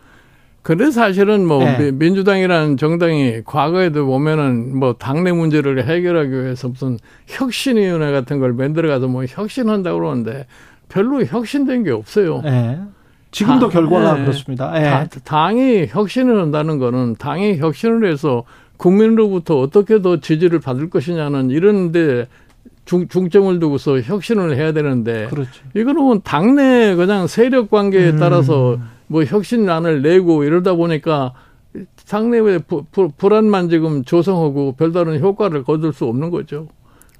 혹시 그리고 지금 솔직히 얘기해서 예. 이번에 소위 무슨 민주당에서는 네. 혁신안에 대해서 예. 국민이 관심 있는 사람이 누가 있어요? 아. 어, 자기네들이 무슨 당, 체포동의안 부결 어, 뭐당 이런 대표 것들. 뽑는 무슨 예. 저 스- 비율을 갖다가. 예, 예. 어, 떻게 하느냐 하는 것이 국민에는 아무 관계도 없는 얘기라고요. 아. 지금 사실은 우리 국민들이 지- 지금 느끼고 있는 이런 상황이라는 게 뭐냐면은 삶이 앞으로 참 저- 안정적으로 갈 것이냐 것 것이냐에 대한 그런 두려움 속에서 지금 대다수의 대한민국 국민들이 살고 있는데 예. 그런 점에 대해서는 내가 보기에 우리 정치권이 전혀 관심이 없어요. 그럼 민주당은 어떻게 혁신의 방향을 잡아야 됩니까? 그러니까 민주당은 제 혁신의 방향이라는 건 가- 가급적이면 자기네들끼리 쓸데없이 논쟁을 쓸데없는 소위 개파 간의 싸움하는 이런 것부터 중지할 수밖에 없어요. 예. 그러니까 지금 사실은 이재명 대표가 이 사법 리스크에 걸려 있어 가지고서 그렇죠. 이재명이가 있어야 되느냐 없어야 되느냐 이- 이런 논쟁은 아니에요. 예. 그거는 이재명 대표라는 사람도 사실 대통령 그 선거도 나가서 그래도 1610만 표라는 표를 받았고 하나는 정치 지도자가 되려고 노력했던 사람이기 때문에 당의 단합과 당의 내- 내년도 총선의 승리를 위해서 무엇이 가장 자기가 이 선택해야 할 것인가에 대한 판단을 스- 스스로 해야 될 수밖에 없어요. 만약에 대표직을 좀 내려놓으면 민주당이 새로 시작할 어떤 희망이 보입니까? 아니면 내가 보기에는 뭐 민주당이 새롭게 시작하려면은 음. 사실은 광- 완전히 새로운 인물이 등장을 해가지고서 민주당이 시대에 맞는 그런 예. 방향으로다가 당을 끌고 가야지 저게 정상적인 정당으로서 회생을 할 수가 있지. 지금과 같이 서로 뭐 이개파 저개파 누가 고- 당권을 잡느냐 하는 이런 싸움만 했다가는 별로 내가 보기에 성공할 수 없다고 나는 생각해요. 근데 그 국민의힘도 그렇고 민주당도 그렇고 지금 대립구도에서 그대로 가면 뭐 누가 과반은 못 된다고 하더라도 서로 1, 2당 뭐 경쟁은 되니까 그걸로 만족하는 듯한 그런 느낌도 아니 듭니다. 그러니까 예. 내가 보기에 뭐 일당이 돼가지고서 국회의장 자리나 차지하면은 예. 그것이 자기네들이 가서 선결 과제인 것처럼 생각할지도 몰라요. 둘 다. 아, 둘다 다 예. 그렇게 생각할 줄 모르는 거죠. 예. 예. 여기에서 뭐 유승민, 이준석 그 국민의힘에 있는 어좀 대통령에게 비판적인 세력이 있지 않습니까? 그 신당으로 창당이 가능합니까? 아니면은 어떻게 보세요? 내가 보기에는 뭐 어떤 형- 형태로 나타날지 모르지만 예. 뭐 신당의 창당이라는 게 그렇게 쉽지 않을 겁니다. 음. 더군다나 에, 국민의힘에 있다가 나와가지고서 국민의힘에 소속된 일부를 끌고서 신당을 한다는 것 자체가 내가 보기에 뭐 성립하기가 굉장히 어려울 거예요. 음. 그러니까 사실은 에, 냉정하게 판단을 할 것 같으면은 예.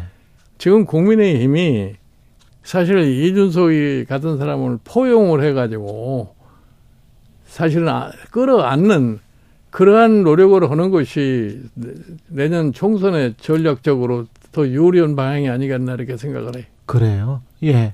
혹시 위원장님께 따로 뭐 이준석 전 대표나 접촉해서 어떤 도움을 요청했거나 아니 나 이런 나건뭐 없어요? 내가 특별한 뭐 재주도 없는 사람한테 나한테 도움을 요청해봐야 내가 뭐 도와줄 그런 능력도 없는 입장인데 예. 내가 보기에 그 이준석 씨 대표 전 대표의 경우에는 예.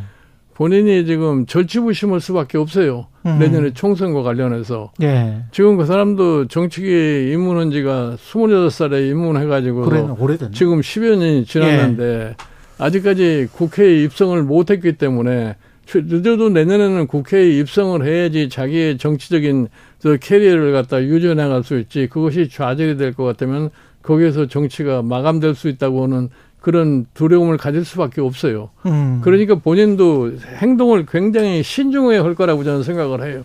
금태섭 신당은 높게 평가를 하셨는데 예. 좀 가능성이 있습니까?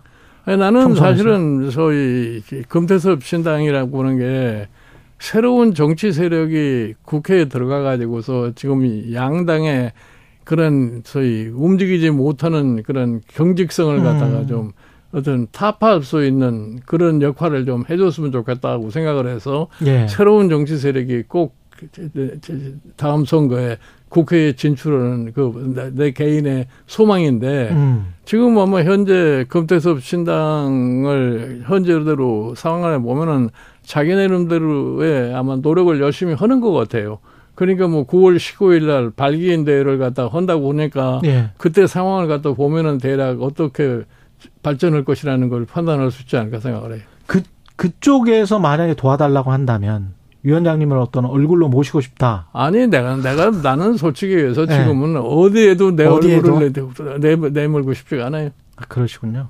이번 달 말에 책이 출간이 되는데 독일입니다. 독일. 예. 독일 독일에서 또 박사를 예. 받으셨고 독일이 한국에 어떤 의미가 있습니까? 아니 나는 사실은 2차 대전 이후에 여러 나라를 갖다 관찰을 갖다 해봐도 예. 현재까지 정치 사회 경제가 가장 안정적으로 지금까지 유지되고 그 어려웠던 통일 과업을 갖다가 성취를 한 그 나라이기 때문에 예.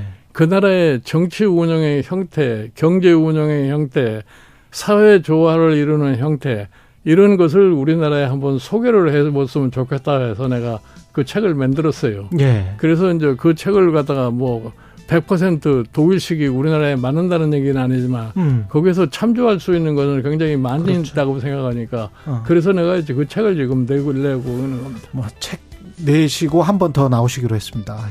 그래서 내가 뭐 다른 게 아니라 그 나라가 뭐 어떻게 네. 독일이 패망한 나라가 네. 오늘날 1등 국가가 됐느냐 하는 그런 제목으로도 그렇죠. 지금 내놓은 거죠. 예. 김종인 전 비대위원장이었습니다. 고맙습니다. 예.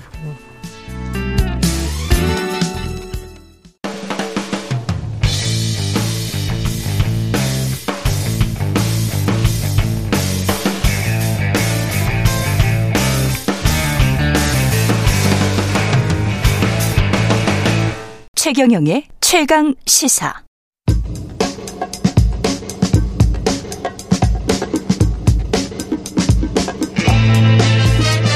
네, 우리가 접하는 뉴스의 태초부터 지금까지 뉴스 일대기를 쫙 살펴봅니다. 뉴스톱 김준일 수석 에디터 KBS 박대기 기자 그들의 전지적 시점으로 분석하는 뉴스 일대기 지금부터 시작하겠습니다. 안녕하십니까? 안녕하세요. 예.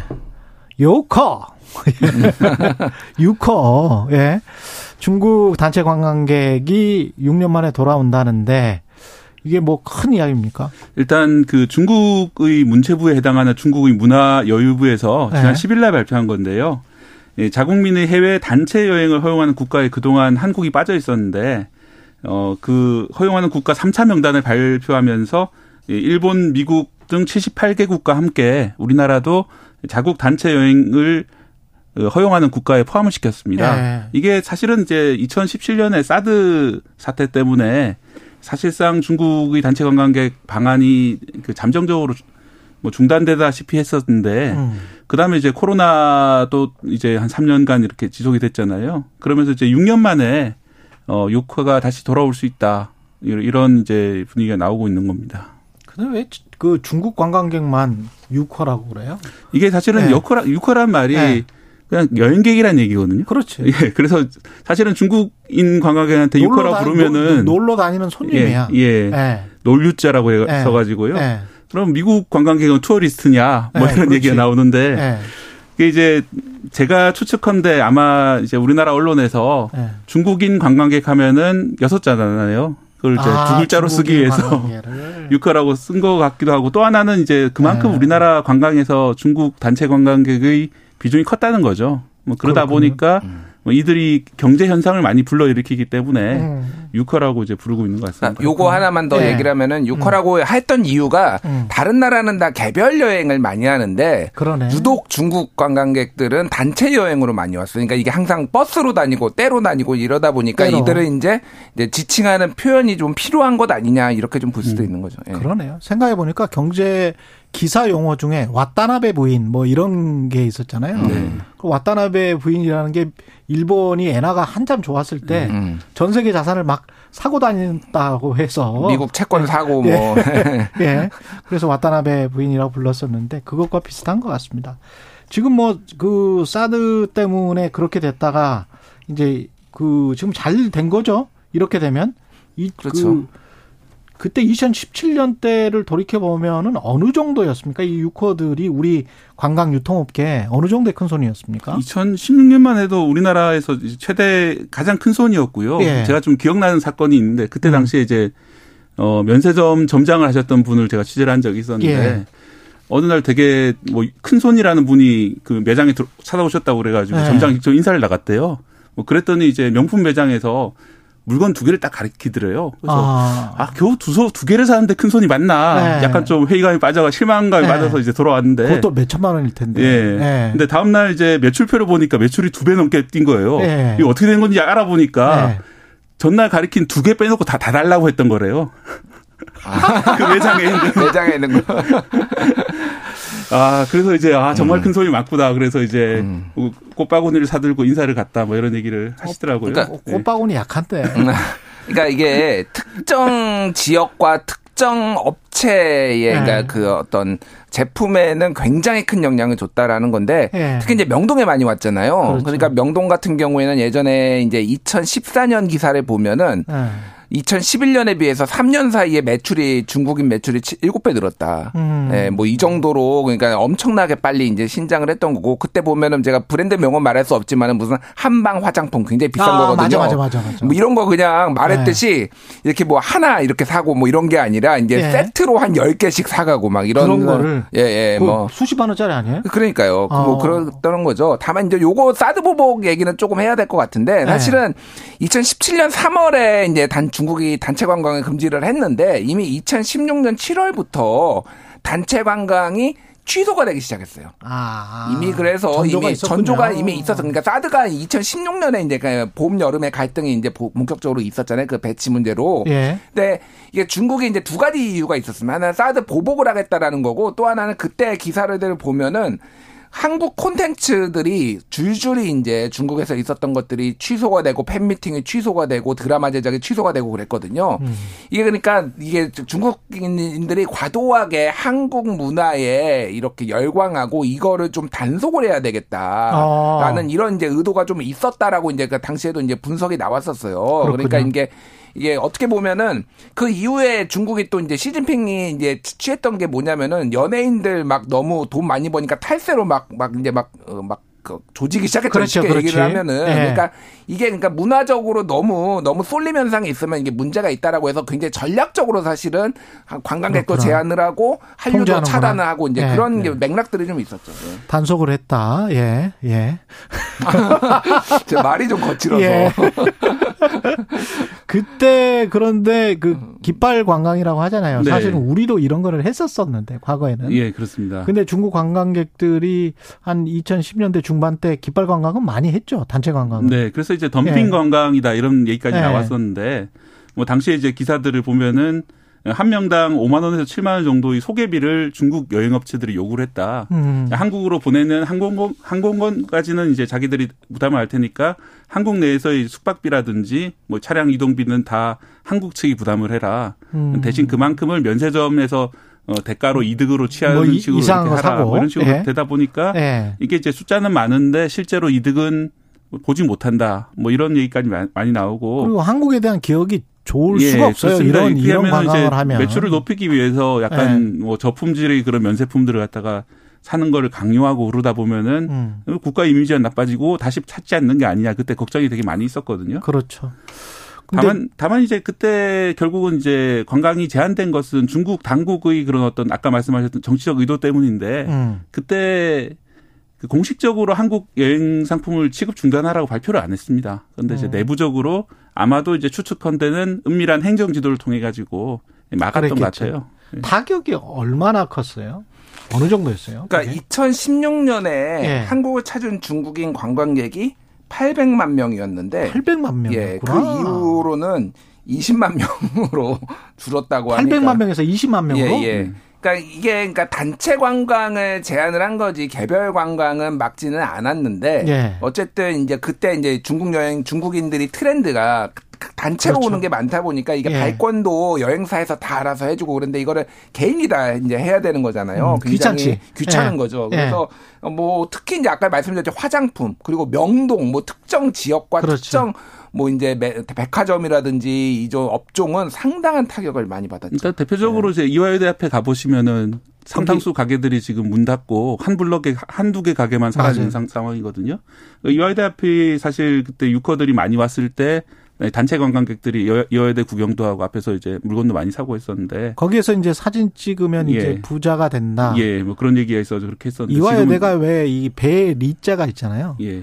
이익 이자에다가 나무 목자거든. 음. 그래서 중국 사람들이 이제 이화 이 백꽃이 이게 돈의 상징이에요. 중국 사람 우리도 음. 돈을 좋아하지만 저도 돈 좋아합니다. 예.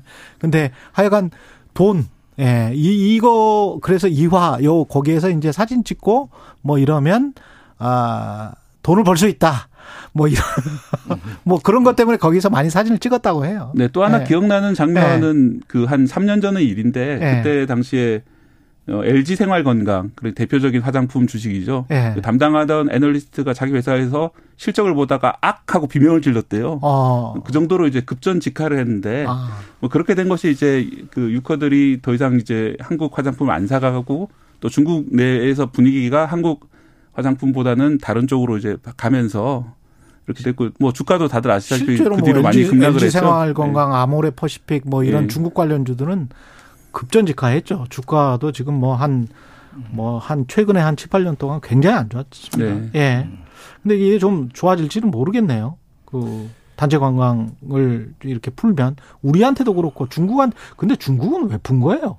그러니까 여러 네. 가지 이제 정치적인 맥락과 네. 경제적인 맥락이 있는데 음. 일단 정치적인 맥락을 보면은 소위 말해서 이제 한미일 안보 동맹이 이제 강화되고 있잖아요. 그러니까 그렇죠. 미국이 네. 지금 중국을 대하는 거는 이제 혹 어떤 경제 평론가가 그런 네. 얘기를 했는데 음. 원시 시대로 돌려버리겠다. 그러니까 막 소위 말해서 이제 첨단 반도체 이런 거 만들지 못하게 해가지고 원시 시대로 돌려버리겠다라는 거잖아요. 음. 예. 근데 반도체를 만드는 국가가 전 세계에 제대로 만드는 국가가. 한국, 예. 대만, 일본이에요. 예. 근데 대만하고는 뭐 거의 전쟁 직전이고 음. 일본은 CI도 안 먹히고 예. 그러니까 그나마 비벼볼 수 있는 데가 한국이라는 거죠. 뭐 미국도 음. 이제 만들긴 하지만 어째 미국은 뭐 아예 수출을 이제 아예 못하게 하니까 그러니까 예. 한국하고의 관계 개선 이게 굉장히 이제 중요하다. 반도체가 타겟 아니냐? 그러니까 반도체를 포함해서 음. 여러 가지 이제 중국을 둘러싼 환경이 국제 환경이 안 좋아진 거 하나.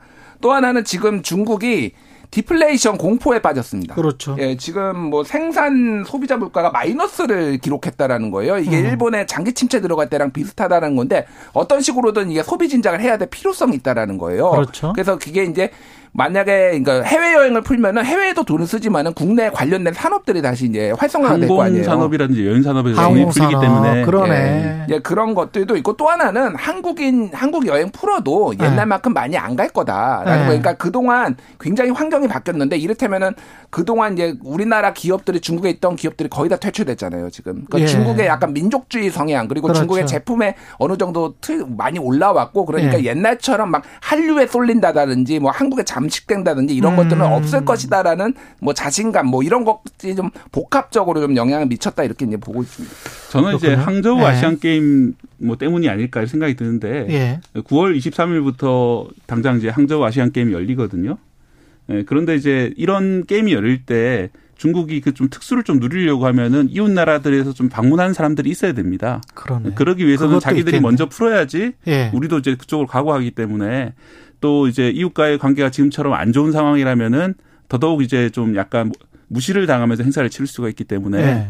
어쨌든 한 달 정도 남은 상황에서 지금은 좀 중국 입장에서는 관계를 풀어야 될 때라고 보이기 때문에 아마 이런 행동을 했을 것 같습니다. 어떻게 전망하세요? 그 옛날처럼 뭐 800만으로 푹 늘어날지는 않을 거고 음. 여행업계는 관광업계는 조금 긍정적으로 기대를 하고 있을 거고. 음. 네. 일단 뭐 인천항이나 평택항 같은 부- 항구 분위기는 상당히 괜찮다고 하고요. 예. 국제 여객선 항로로 지금 오랜만에 이제 중국 손님들이 많이 찾아와서 예. 분주한 분위기다 그런 얘기를 들었고요. 음. 어 이제 문제는 이제 9월 말 10월 초가 중국의 중추절하고 국경절 황금 연휴가 있거든요. 예. 그때 어느 정도까지 우리나라에 오느냐 이런 것들에 대해서 좀 지켜봐야 될 것이고 아까 말씀하신 이유에 하나 더 해 가지고 중국 내 경기가 상당히 안 좋기 때문에 그렇죠. 이 여행업계에서도 중국 수요가 얼마만큼 늘어날 것인가 음. 긍정과 뭐 우려 이제 약간 오락가락하는 그런 분위기입니다. 요거는 좀 봐야 될 것 같아요. 네. 그러니까 중국이 사드 보복을 한 거잖아요. 그렇죠. 보복을 당한 입장에서는 어떤 식으로든 대안을 찾습니다. 어. 지금 관광공사의 통계를 보면은 올해 1월부터 5월까지 가장 많이 온 게 일본인 관광객이에요. 그러니까 음. 한일 관계가 좋아지니까 전체 19.2%거든요. 그리고 일본에 간 외국인도 한국인이 29.9%로 한일 관계가 굉장히 좋아지고 그렇지. 있고 예. 동남아시아도 굉장히 많이 오- 찾아온다라는 거예요. 예. 그러니까 일본이 섣부르게 한국한테 옛날에 그 뭐 지난번에 지난번에 그, 무슨 예, 무슨 뭐 반도체, 신조죠. 예. 신소재. 예, 시- 예. 뭐저 소부장 가지고 이제 예. 했다가 우리가 대안을 찾았듯이 이미 다 대안을 찾았다라는 거예요. 그러니까 음. 중국에 그렇게 목매지 않을 것이다라는 게 하나 있고 또 외신들을 보면은 지금 주- 그 동남아시아에 많이 가던 중국인 관광객이 안 간다는 거예요. 지금 동남아에. 동남아에 동남아에 안 간다라는 겁니까? 왜 그러니까, 안 갈까요? 그러니까 돈이 없으니까. 아, 돈이 없으니까. 예, 돈이 없거나 지금 이제 침체가 빠지니까 해외여행을 안 가기 때문에 네. 옛날만큼 중국인이 많이 올 거라고 기대를 하는 거는 난망하다. 뭐 이렇게 아. 봐야 되겠지만 어쨌든 한국도 답을 찾고 있고 중국도 뭐 여러 가지 이유로 이렇게 재개가 됐다 이렇게 봐야 될 것 같습니다. 그래도 14억 인구고 아직도 우리랑 수출입을 가장 많이 하는 나라기 때문에 네. 뭔가 경제적으로는 뭐 정치적으로는 뭐 그렇다고 하더라도 경제적으로는 우리가 계속 실리를 취할 거는 취해야겠죠. 네, 그리고 이제 서로 네. 관광을 다니다 보면은 음. 뭐 그동안은 서로 이제 안 좋았던 감정이나 그런 그렇지. 것도 많이 해소될 수가 있고 네. 이해 폭을 넓혀 있는 거기 때문에 그렇지. 관광을 간다는 게 마치 그 나라에서 뺏기고 우리나라에서 득이 되는 것. 같지만 장기적으로 보면은 네. 양국에 모두 이익이 되는 경우들이 있습니다. 그렇기 때문에. 네. 어, 중국 당국에서도 지난번처럼 이렇게 갑자기 이렇게 끊어버리거나 이렇게 다시 하게 되면은 또 한 번 이제 그 신뢰관계 가 많이 붕괴가 되는 거거든요. 그렇지. 그래서 좀 중국에서도 그런 걸 좀 생각했으면 좋겠습니다. 예, 뉴스톱 김준일 수석 에디터 그리고 KBS 박대기 기자였습니다. 고맙습니다. 감사합니다. KBS 1라디오 최경영 최강시사 듣고 계신 지금 시각은 8시 44분입니다.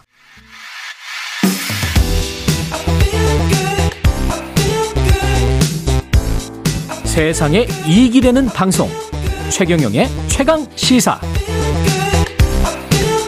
네, 경북의 한 인간 목장에서 탈출한 암사자 사순이 우리에서 탈출한 지 한시간여 만에 사살됐는데 그 사육 환경 그리고 사살된 과정에 대해서 안타깝다는 의견들이 많이 나오고 있습니다. 관련해 동물복지문제연구소 어웨어 어, 이영주 대표와 이야기 나눠보겠습니다. 안녕하세요. 네, 안녕하세요. 예. 어웨어라고 제가 말, 잘 말한 거죠? 어웨어가 맞습니까? 네, 어웨어가 맞습니다. 예, 어웨어가 네. 뭐 인식하다 뭐 이런 뜻입니까? 네, 맞습니다. 아, 왜 이- 이렇게 지으셨어요?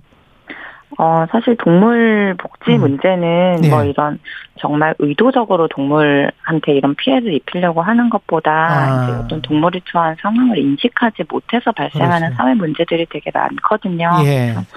좀 이런 예, 이 인식을 강화하는 것이 뭐 음. 제도 개선이나 뭐 이런 것에 사실은 어떤 이런 근본적으로 좀 전제가 돼야 된다는 생각이 들어서 예, 네. 뭐 약자이기도 하고요. 사실. 동, 동물이 예. 네 네. 동물 입장에서 한번 어웨어 해보자. 예, 그런 뜻인 것 같습니다. 예. 일단 사순 입장에서 생각을 해보면 어떤가요? 이게 지금? 일단은 뭐 안타까운 사실은 마음이 음. 들죠. 게다가 네. 지금 이제 야생동물이 탈출하고 또 뭐 포획 과정에서 죽는 것이 계속 반복되고 있잖아요. 예.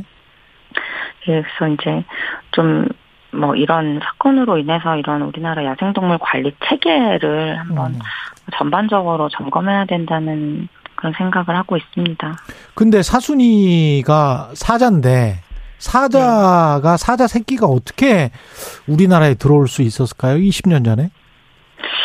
어, 사실 지금도 어떤 이런 조건에 따라서 수입은 법적으로 가능은 합니다. 다만 아, 그래요? 이렇게, 예, 그런데 이제 개인이 사육하는 거는 국제적 멸종위기종 포유류는, 어, 허용되지 않고요. 예. 다만 그 20년 전에는 사실 그런 기준이 굉장히 미비했어요. 그래서 음.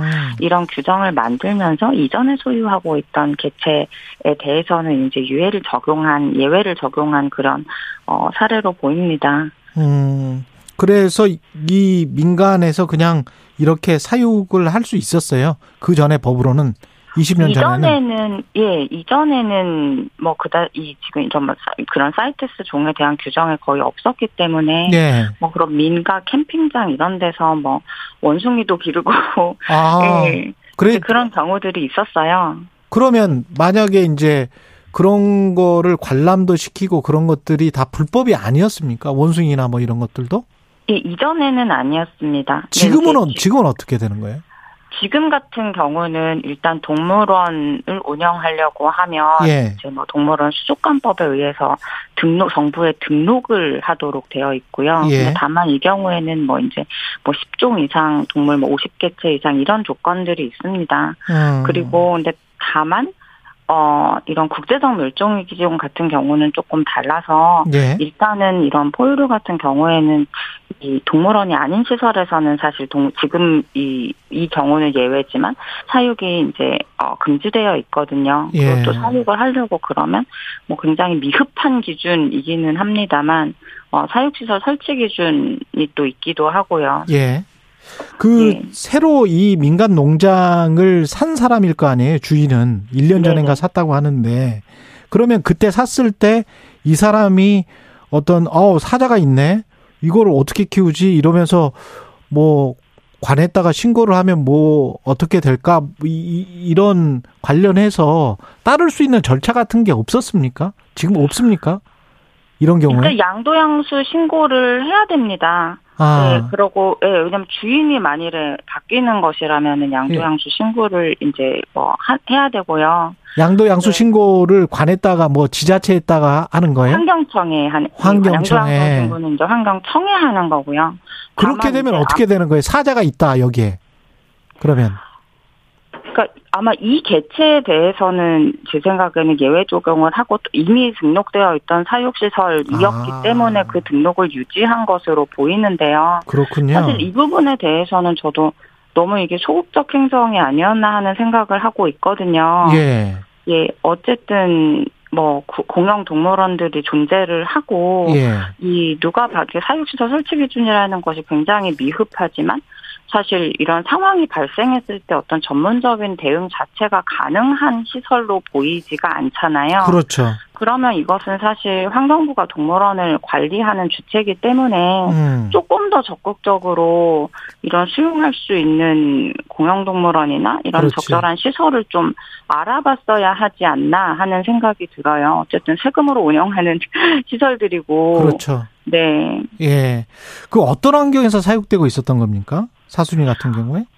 뭐 저도 사실 시설을 가보지는 않았습니다. 아, 사진. 네, 근데 예. 예, 예. 근데 뭐 거의 이제 뭐 그런 사자라는 상 사실 종의 습성에 따라서 뭐 해야 하는 행동이라던가 이제 꼭 쫓기만 한 게 문제도 아니거든요. 굉장히 음. 복합적인 이런 환경이 조성돼야 되는데 어 그런 것이 전혀 없었고 그냥 거의 뭐 그렇게 오랫동안 사실은 이렇게 생존해 온 게 조금 그러니까. 신기하다는 생각이 사실은 들었어요. 예. 예. 그리고 이걸 꼭 그 총으로 사살을 했었어야 되나요? 어떻게 보십니까?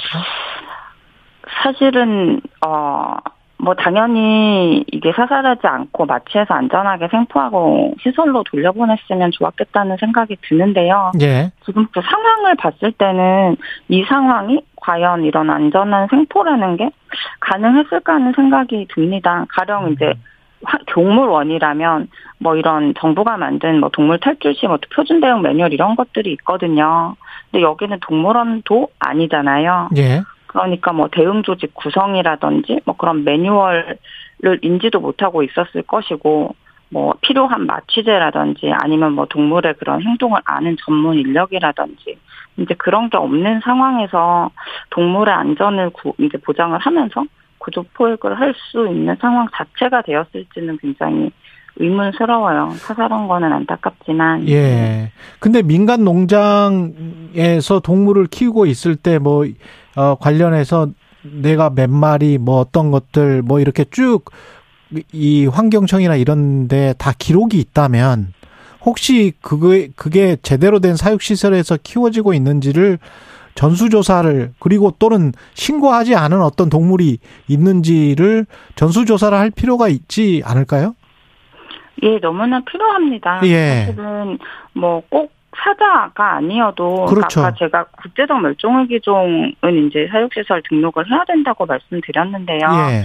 사실 국제적 멸종위기종은 되게 동물종 중에 되게 일부에 불과하거든요. 그렇겠죠. 그러니까 이에 속하지 않는 동물은 사실 자유롭게 기를 수도 있고 지금도 인터넷만 들어가 봐도 뭐 이런 거래가 이루어지고 있거든요. 어떤 것들이 거래가 됩니까? 뭐 지금 뭐 민가에서 하이에나를 기른다던가 이런 이런 하이에나도 지금 인터넷 카페를 통해서 자유롭게 판매가 되고 있고 아, 그래요? 예. 또 예, 뭐 덩치가 크다고 사실 꼭 위험한 것도 아니거든요. 뭐 사양 고양이라던가 박쥐라든가 뭐 라쿤이라던가 이런 동물들도 아, 개인이 소유하고 있고 잘못하면 이제- 바이러스나 뭐 이런 우려도 있겠는데. 그렇죠. 그래서 이제 작년에 어, 야생생물법을 개정을 해서 이 개인이 소유할 수 있는 도, 종을 이제 정하는 법을 만들고 지금 시행을 앞두고 있거든요. 예. 국생목록 제도라고 하는데, 그러니까 이거를 좀 철저하게 만들어서 야생 동물을 사실 개인이 키워야 될 이유가 없잖아요. 그렇죠. 예, 그렇기 때문에 야생 동물을 원칙적으로 사육을 금지하고 예외적인 경우에만 어떤 적절한 이런 어, 기준과 엄격한 관리에 따라서 기를 수 있도록 제도 체계를 좀 이게 전환해야 될 필요성이 있어요. 공공 동물원은 지금 잘 운영되고 있는 겁니까 우리나라가?